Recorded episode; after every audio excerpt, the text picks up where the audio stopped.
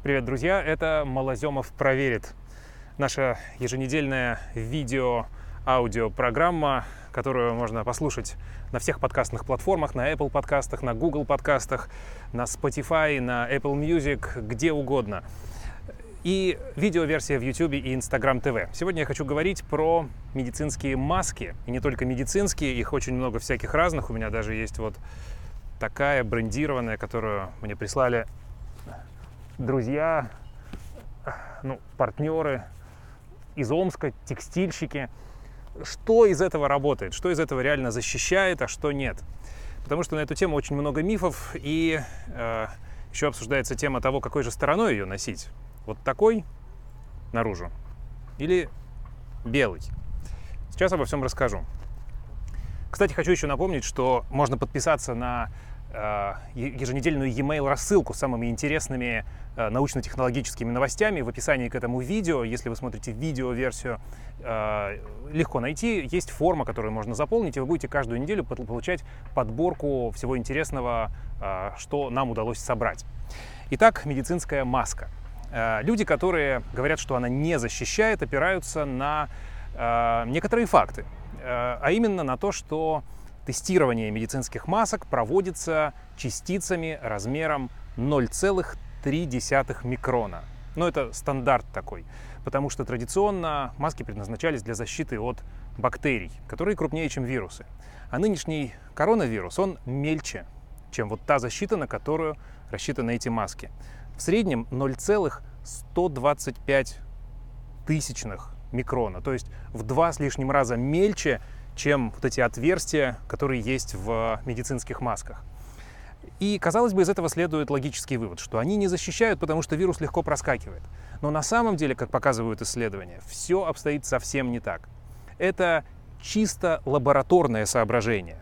И там не находятся дырки одна рядом с другой, и вирус не э, скачет сам по себе. Он путешествует на микроскопических каплях слюны, прежде всего, которую мы выпускаем в воздух при дыхании, разговоре, пении, а уж тем более при чихании или кашле. И эти капли, они имеют размер в три раза больше, чем эти дырки в медицинских масках в среднем. То есть вот это 0,3, а там целый микрон. То есть вот такая вот частица пытается проникнуть, и, естественно, она там застревает в основном. И то же самое касается масок из других материалов. Например, в московском метро можно увидеть на информационных экранах такие ролики, в которых э, анализируется эффективность тканевых масок, масок неопреновых, черных э, и других. И делается вывод о том, что медицинские самые эффективные. На самом деле ученые к утверждениям такого рода относятся, ну, как бы сказать, без э, излишней самонадеянности, без излишней уверенности в этом, потому что это все чисто лабораторные данные. А реальные исследования показывают, что гораздо важнее то, насколько плотно прилегает маска. Потому что, например, исследование Стэнфордского университета показало, что неплотное прилегание сверху или снизу или с боков может уменьшить эффективность любой маски на 60% и даже больше. И более того, Многослойные маски, сшитые самостоятельно, тканевые, иногда бывают даже эффективнее, чем медицинские, потому что многослойность это очень важно. Э, решающее значение имеет то, запутается ли эта частица в переплетении нитей.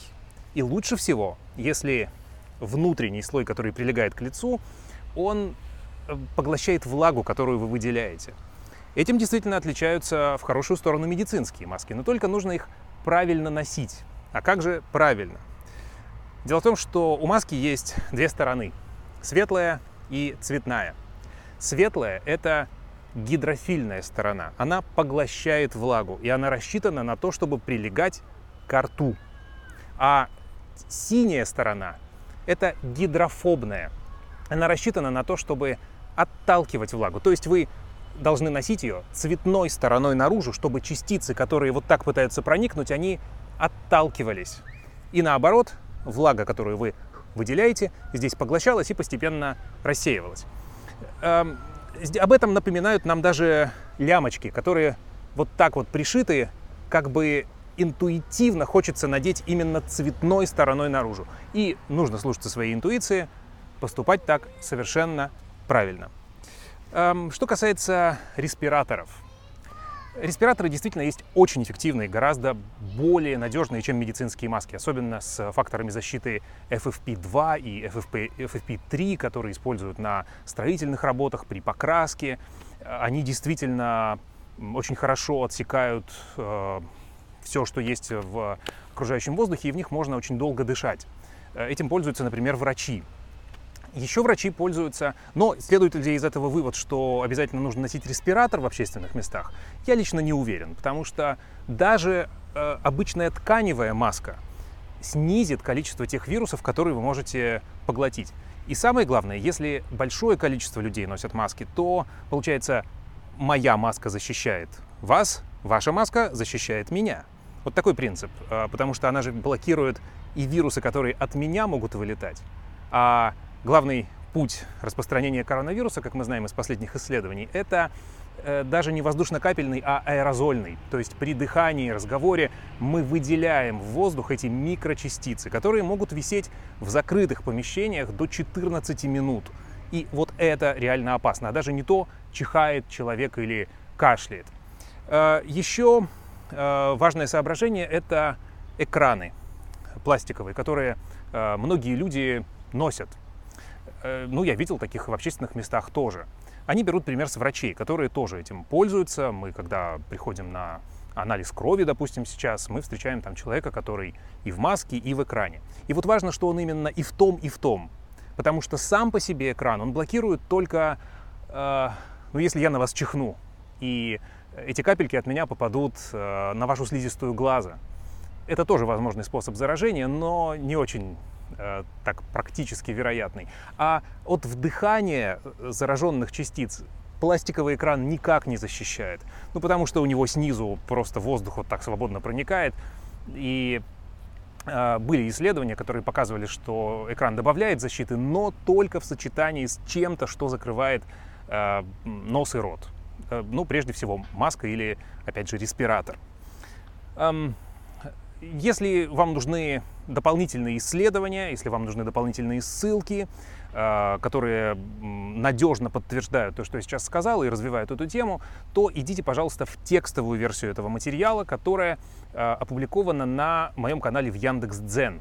Он так и называется «Малоземов проверит». И вот там для тех, кто любит вчитаться, особенно для тех, кто любит читать по-английски, там вот э, есть очень надежные источники. В том числе там есть и видеоинструкция Всемирной организации здравоохранения, которая э, напоминает нам еще раз о том, как же носить медицинскую маску. А именно вот так ее нужно носить цветной стороной наружу, и обязательно, чтобы она закрывала и рот, и нос. Вот меня поражают люди, которые вот так вот носят, ну смысл-то какой, они как будто носом не дышат, и э, ну дышат же на самом деле, и вирусы все вот так попадают.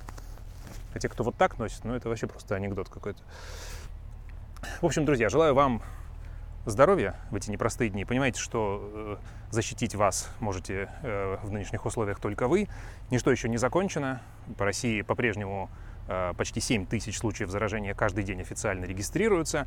И опасность еще не миновала. И наслаждаясь э, прогулками на свежем воздухе, солнышке и так далее, э, важно не забывать про э, опасность, которая притаилась прежде всего в закрытых помещениях, где много людей. Тем более в транспорте, в магазинах и так далее. Там вот я лично всегда, входя в магазин, даже несмотря на там действуют правила, не действуют правила, я беспокоюсь прежде всего о себе, о своей семье. Я надеваю маску и в метро, и в магазине. И вам того же желаю. Ваша маска защищает меня, моя защищает вас. Это был Малоземов проверит. Увидимся. На связи.